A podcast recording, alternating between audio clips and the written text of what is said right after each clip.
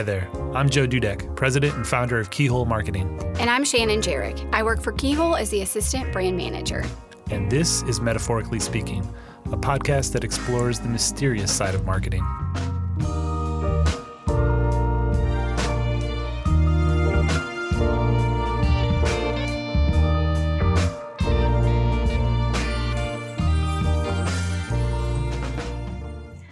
Thank you for joining us on this episode of Metaphorically Speaking.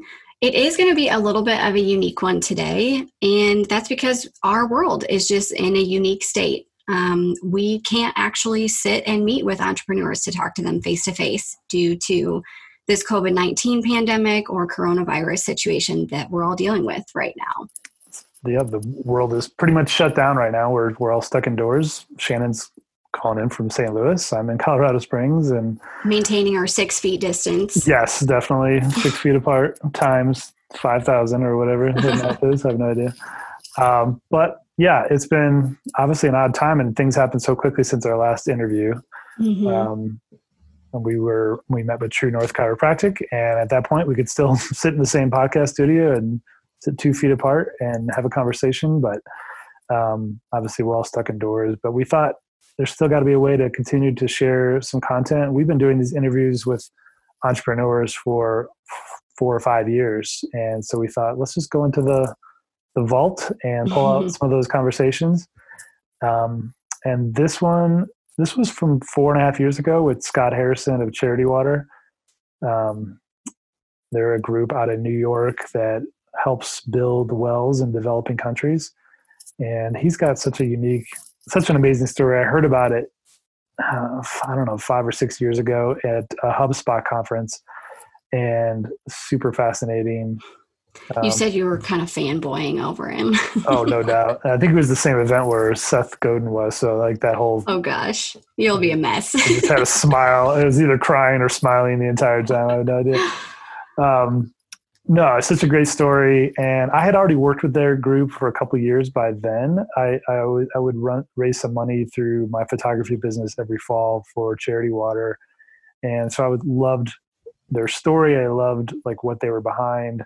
They're such a progressive nonprofit. His mm-hmm. whole mission was really, you know, how do we turn the nonprofit world upside down and and be more transparent about where your funds are going, how much, and they give 100% of everything that they raise um, from donors, mm-hmm. and they, you know, raise their other back end costs from from other from other resources. But um, yeah, it's pretty, it's a pretty cool setup, and he doesn't go into a lot of his own personal story in this conversation. Um, he's got a great book out actually that I've read called Thirst that he really goes into his, you know, background, how he was raised, and he goes into such detail of he I mean he was a club promoter in New York City, had a lot of great connections with celebrities and was living just a crazy lifestyle um, that he eventually got worn out by and said like there's just got to be more to this life than getting drunk and wasted every night. Mm-hmm. yeah, just wasn't feeling fulfilled or satisfied by that anymore. Exactly. Yeah, I just felt like how do I use these connections for good? So mm-hmm. started this charity group and um, yeah, it just has a great story. It's been it was fun to talk to him and hear more about this. And I thought, especially for this topic, um, like where we are today as as a society, a global society, you know, we're all super concerned, super sensitive to sanitation and keeping things clean, and you know, and that's like what defines charity water.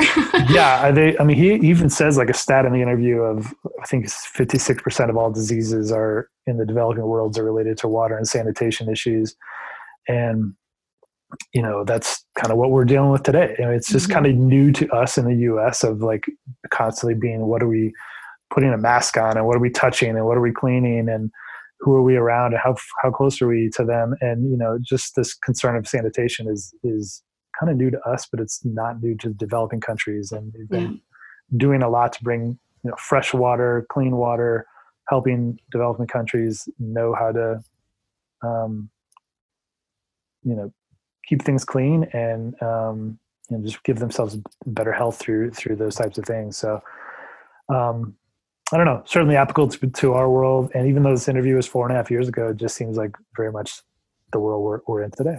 So, So we hope you guys enjoy listening to it, and we look forward to the time that we can actually sit down and interview people in person again. for sure. Thanks so much.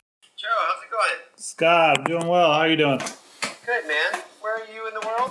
Indianapolis area, just north actually. Carmel. Indianapolis. Yeah. My dad was born there.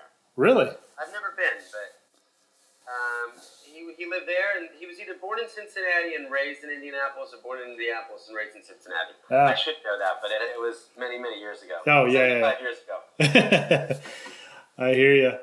Yeah, it's. Uh, I don't know how much longer we'll be here. We're we. I grew up in the northern part of the state, and uh, my wife grew up in the southern part of the state. But we're talking more and more about Colorado, so we'll see if that. Really? Yeah, That's beautiful out there. yeah. My So, brother. Would you do a city, or would you know, we were just out there last week. My brother lives up in Breckenridge area, Dillon, Colorado. And so we did. We were in Denver for a couple days for a wedding. Then we did a little roaming through the through the um, like uh, foothills and then up in the mountains. And we were trying to have that. We had the same kind of questions like, do we have to have be close to a city? Are we good with sort of being in a small town, Indiana, or, or sorry, small town, uh, U.S. So we're still trying to figure out that out. We're trying to, you know, basically just like just wait to see where God's telling us to go and when He should go. Because I think most of our life was kind of like just we make our own plans and we do our own stuff. So now we're trying to be much much more like just just wait for the wait for the indications we're supposed to do something. So That's great. Where, where do you work? I have my own businesses. I have a photography business that I started a few years ago, and I have a content marketing business I started a couple years ago. So two two businesses keeping me pretty pretty busy, but. Uh, You can do it anywhere. Exactly. Yeah. We'll figure it out. Yeah. So, well, thanks for the time today. I really appreciate it. Of course, man. I'm all yours. You know, I think about the water crisis and I think about this like huge, ginormous beast of a problem. And I'm just was curious, like, how do you, how do you not get overwhelmed by that? How do you sort of get up every day and like go, okay, this is worth running after, and it's it's attainable. It's something we can actually conquer versus like, oh, this is too overwhelming. Why do we even spend our time? Yeah. Um, I think spending so much time over there uh, in the the countries where we work and the communities that have been helped over the last nine years um, at a pretty good cadence has just really you know kept me hopeful. Um, I mean, I've had these moments where you'll realize how profound the change of clean water, uh, what change it's brought to a village, what change it's brought to an individual life. And I've had these moments saying, well, I would have worked all of these years for this one person, Hmm. or this one family, or this one village. Yeah. And, you know, if we look back now on nine years, it's 17,000 villages and 5.5 million people. Um, and, and, you know, we can fill up stadiums, and it's now more than small states. Um, so I, I think it's, it was funny. This is a little off topic, maybe, but Yeah. you know that stupid starfish story that everybody talks about? Yeah. Yeah, like the guy, the kid throwing the starfish in, and um, I heard an interesting take on that last week. I was at Catalyst, and I, I can't remember who was talking about this, but someone was saying that the thing that always pissed them off about that story uh, was that the guy was alone. And if there had been hundred people out there throwing starfish, there'd be no starfish. Mm, yeah. And it was just that. Uh, so I think that's that's what we've tried to do with the org over the last nine years. Is yeah, start out with my story and the impact I could make, and you know I've done a couple birthdays, and Yeah. you know I'm just one person telling a story. But now, uh, you know, almost a- million people have added their story to the charity water story. And Yeah. you know, you've got six-year-old girls out there in Vancouver selling lemonade. Yeah. You've got uh, 78 year olds giving up their birthday. You've got guys in Afghanistan writing haikus. You have meditation communities in Australia, people climbing mountains, skydiving, Yeah. uh, sailing, walking across America. So we've really tried to kind of make it very invitational, turn it into a platform, and say, well, this is my story. I was a you know prodigal club kid uh, that was given a chance to go and, and see extreme poverty in West Africa, and, and this was my response to it. Yeah. But what's what could you bring to this? Yeah. Yeah. uh, and then just give people a, a place and a platform to do that. So I think I'm also an optimist, and, and you know the, the world is getting better. Uh, uh, the glass is half full. You know, I Mhm. really focus on the people that we're able to help, and not the you know, the enormity of the problem. Yeah. Um, which, which really is true. I mean, we're cl- we're coming up on six million people served of six hundred million. Right. So you know, a decade of my life to solve one percent of the problem. Uh, you know, you could argue is uh, we've made a very small dent, but I know in the lives of six million people, it's made a profound difference. And Mm-hmm. uh, you know, I mean, some some of those people were walking eight hours every single day in the hot sun, Yeah. uh, giving their children water that would eventually kill them. I mean, literally just playing Russian roulette with diseased water every day. Yeah. Yeah. Um, being able to give a woman eight hours back in her day, give her water that's clean that she knows is not going to injure her children. Um, you know, it's, it's hard to put a price on that. Mm-hmm. Yeah, that's amazing. Yeah, I find like so I've been doing. I think this is my fourth year doing some campaigns, just using the photography business to kind of create some awareness. And f- first, before I say that, like I wanted to thank you for your donation to the campaign. That was awesome. Oh, Totally, cool. totally unexpected. And you you made a comment about like way to blow away the goal. Well, actually, the goal on that was so super like attainable. I intentionally did it like 350 bucks, knowing I'd have that like in a day and a half because I really kind of got overwhelmed this year with the sense of like maybe I was driving too much towards the goal and not like celebrating every dollar that somebody was giving. Because I Yeah. felt like I got so consumed with that, like we've got to reach this and that's got to be the thing, and if we don't, then we're, we're it's kind of a waste. And I kept I was thinking, you know, I don't. In fact, I haven't even mentioned to anybody throughout the whole thing like how much money's been raised. Oh, If I have mentioned it, it's been you know how many lives have been changed versus the dollars because I really wanted to focus more on like your one dollar is awesome. Like let's let's celebrate that a little bit. So that's a side tangent. I just wanted to thank you so much for your donation towards it. Um, what? And thank you for doing four.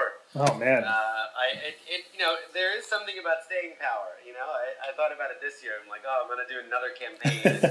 I think it was my seventh or eighth. yeah, Uh, and you know, each year there's there's another impact. There's more people to reach. There's brand new people to get involved.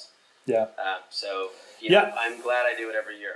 Yeah, you know that's a fun thing is I'll I'll find somebody who maybe didn't donate this year, but they started their own campaign, and I'm like, that's awesome. Like Yeah. if you don't ever give to mine, let let you get inspired, and even if it's not to charity water, like just to get inspired to just do some life change, I think that's that's kind of cool. Yeah. Uh, I heard your story a couple years ago at HubSpot um, in Boston, and got a chance to hear. Like, I didn't know your backstory. I didn't know, like you mentioned right now, your club promoter experience, and I was curious. Like, I don't know. As you look back, so I do these like columns for interviewing entrepreneurs, like why they started their business. I'm, I'm interested in that like storyline of where their life turned, like the plot twist that happened in their life. Like they were going down one path, and then they said, "Hey, I should start this business and do it this way." And so I was curious, you know, when I heard that part of your story about being doing the club promotion stuff, and you just said, "Hey, man, I got what am I doing for widows and orphans, and I, I need to make this change." Um, I was curious though, as you look back on life, do you feel like those? Do you struggle with those years of life? Do you like? Do you feel like those are? If you, do they weigh heavy on you? Like those are wasted years, or are they sort of like that was necessary to get to where you are? I mean, I, I sometimes I think uh, just very pragmatically. You know, had I started earlier, we probably would have gotten a lot more people clean water. Hmm. Uh, but maybe I would have started at all. Yeah, So I, I think that I really focused on uh, how I've been able to really redeem some of the things that I learned over that decade. Uh, I was storytelling. I was promoting. I was promoting something very decadent. Uh, you know, yeah, the, the story I was telling was, you know, come into our club, get wasted, spend lots of money on booze, and your life has meaning, and you're a good person yeah, uh, you know, sit with the pretty girls and, and boys, and you know, you're you've arrived. Mm. So you know, I, I've obviously got pretty good at that over the years, and and you know, creating these environments that people would want to be a part of. Uh, that just ended with a lot of really drunk, sloppy people at the end of the night, right, and and a lot of money in the register. So being able to promote something very different, something redemptive, something wholesome, you know, the something simple, the idea of clean water for, Yeah. for everybody, uh, has been really exciting and building on some of those strengths. And you know, even I remember our first couple water projects were sold to nightclub owners and oh wow, people that used to come in and, and spend money at our clubs. yeah, So that was even cool, taking some of those same people that were, yeah, they were buying the booze and saying, "Look, you can help people get clean water." hmm So I don't really lament it that much. Uh, I'm, I'm glad I started when I did. Sure, I could have started earlier, but at least you know had a foundation for promoting, for storytelling, for creating environments, yeah. uh, trying to inspire people. I had one question related to what you were just talking about. Like, you know, you're starting up your seventh campaign, and I think one thing I was struggling with this year. This is my fourth one, and I had that same kind of struggle to get energized around it a little bit, and I felt like, you know, I feel like maybe in a in a privileged society that we live in, it's hard to like be reminded of how much how much we're given and there's there's a like a guilt associated with that sometimes and like how do you associate like or how do you process that like not feeling maybe guilty for the stuff we've been given but maybe feeling like using that feeling to to push you to, to, to greater things yeah um, i mean i think a lot about it at whole foods mm. you know just the the the contrast of I mean, spending a week in the Sahel desert of Niger where it's 120 degrees and so hot I literally can't. Everybody just goes under trees and yeah. checks out for a few hours, and you look around and nothing grows. Um, and you know, if, if, the community was, if the people were living on a dollar a day, you have no idea where the dollar would come from. Yeah. Um, to you know, to eleven ninety nine craft beer, and right for a single bottle. You know, exactly. Good cheese and you know fish on sale. And I mean, I, I do draw those comparisons at some point. I think, look, we, you know, my wife and I have tried to be you know, really generous. We've tried to be, um, we try to just give a lot. Mm. Um, I'd say we give, you know, 20% of our income at least every year. So I think there's a sense of just, as long as we keep the money going out, and we're both on nonprofit salaries. And, right. Um, we're, we're not wealthy by any stretch of the imagination, especially in the world that we're uh, we're surrounded by. But in, in those terms, we really are wealthy. Yeah. You know, we're, we're not worried about where food's going to come from. You know, when my kid gets sick, uh, you know, I have a fifty dollar copay and I can take him to the hospital. Yeah. So I think there's there's a lifestyle of gratitude, um, and then just trying to make sure that we're constantly just saying yes to giving mm. as people are asking, yeah. uh, and then we're looking for opportunities to you know, give to a local homeless shelter or give to a friend's birthday campaign or give to another organization. Um, we love supporting the overheads, uh, even in small ways, of other organizations. Yeah, yeah. What are what are the things that kind of stand out when you think about okay, I'm going to give to this organization? What what are some of the things that you look for? You, you think about your donors who give to Charity Water, and yeah. you're thinking like, how do we inspire them, or what? What? Yeah, it's so different because I could care less about the efficiency of an organization, really. for, for someone who's like built a, yeah, uh, you know, we're all about fiscal transparency and, and efficiency and getting the most out of dollars.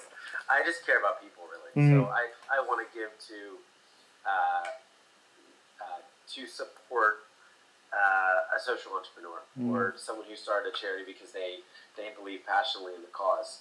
So I'm not looking at their 990s before I'm going to write a you know 500 a thousand dollar check. Yeah. Um, I, I want to encourage them with a gift. I want them to be able to, to do more work. Yeah. Uh, I, I, hope they're efficient. I hope they're being good stewards of the money. But that's not where I start. It really starts from a place of just, I love what you're doing.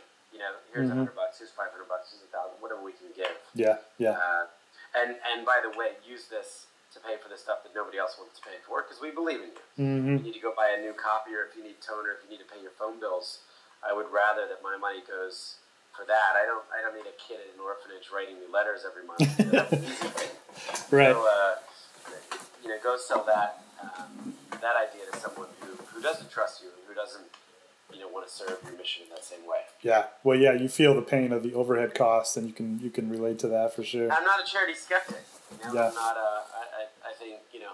Uh, less money needs to be locked up in bank accounts and 401ks and you know uh, balance sheets, and more money needs to be unlocked so it can actually be put to good. One last question, just more of a personal thing. You know, it's been fun to watch. You and I met like for five seconds in, in your office earlier this summer. My we dropped Lindsay and I brought Quinn in there. We were visiting New York and visited Kate, and um, I know you're a dad now. Like how how is I've changed a lot personally. I think as a person being a dad. Like how has fatherhood changed you as a person in one, and also like business owner? What are some things you've seen?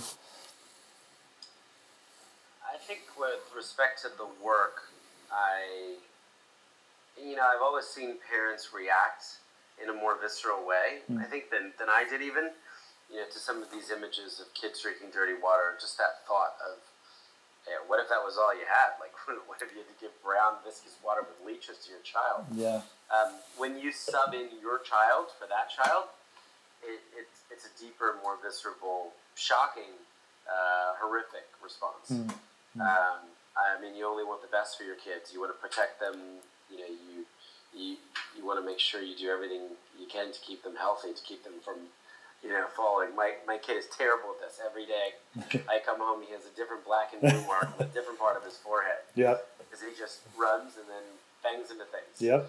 Um, but uh, yeah, so I think it's it's it's made me look at the work, um, you know, from the eyes of a father uh, or or a mother, you know, or a family just living with no options, um, but to basically serve up their kid potential death. Yeah. Every day. Yeah. Um, I mean, it's it's you're damned, you're damned if you do, you're damned if you don't.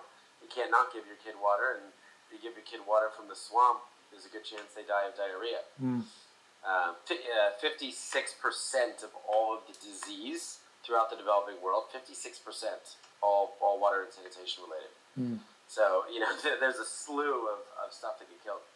Um, I think Yeah. You know I uh, I'm working a little less hard to be quite honest. I'm spending more time at home. Yeah. Uh, I uh, you know, it's been a very long, uh, almost a decade, so nine years of, of charity water, and uh, I'm I'm I'm around. I'm present. You know, we moved really close to the office. I'm I'm nine minutes away uh, by walk, so he's in here uh, at the new office uh, a lot, and Yeah. I get to see a lot of him. So I, I just really enjoying it. It's, it's a blast. It's Oh. way more fun than I thought it would be. I know. I know. Kids are kids are awesome. Yeah. He's how old now? How old is he? He's uh, 14 months this week. Okay, yeah. He just Quinn just turned two Saturday, so we're it's it's amazing. I mean, yeah, that from one to two, like so much changed in him personally. Like it's amazing when you'll get to two year old and you're like, man, he's so different than he was at one year old. I'm not talking from like fast experience. He's obviously the only one we have, but uh, man, he's so fun at two, and you know the things he asks and already, and the and the just things he does are just hilarious, and you know. Yeah, and I, you know, I can't wait to be walking in the woods, you know, at five and seven and camping out and, you know, chasing bears and all that kind of stuff. Yeah, yeah. Are you are you outdoors? Like that's your even though you're living in the city. I, I, I am. I mean, it's tough living in the city, but Yeah. yeah, we'll go up to the Catskills on weekends. Yeah. Uh, you know, rent a little cabin or something, or stay with friends. That's kind of where uh, I, I prefer being in nature. Mm, yeah, Um, and I'm a, I'm a woods and mountains guy over over the beach. yeah. So am I, which puts us at odds sometimes. My wife and me. She's definitely more of a beach person, but you know I'll get burnt. My and- wife doesn't like to hike. oh, okay, I'm yeah, always, I'm always trying to entice her, you know, with some destination at the end of the hike. But she's not a hiker, and I love it. yeah, yeah. Hey, I really appreciate the time, Scott. I don't want to hold you up from your day. And uh, Uh, did you see our you saw our new office or old office? Your your old office. Yeah, I've been to your old office You a couple times. the new one The next time you're here. Yeah, you were just you were just relocating. That was Quinn's first uh, take in of New York, so that was kind of exciting to watch him. He's just so wide eyed and just taking in all the sights and sounds. So Awesome. cool. Thanks so much again, Scott. And Cool, man. God bless, and uh, love to your family. Thanks so See you, much. The next time you're here. I appreciate it. We'll do. You've been listening to Metaphorically Speaking. If you've enjoyed this episode, please rate us on iTunes and subscribe on your favorite podcast app. For more information and to check out our full library of entrepreneurial interviews, visit keyholemarketing.us. Also, feel free to send us an email anytime at hi at keyholemarketing.us. Thank you for listening.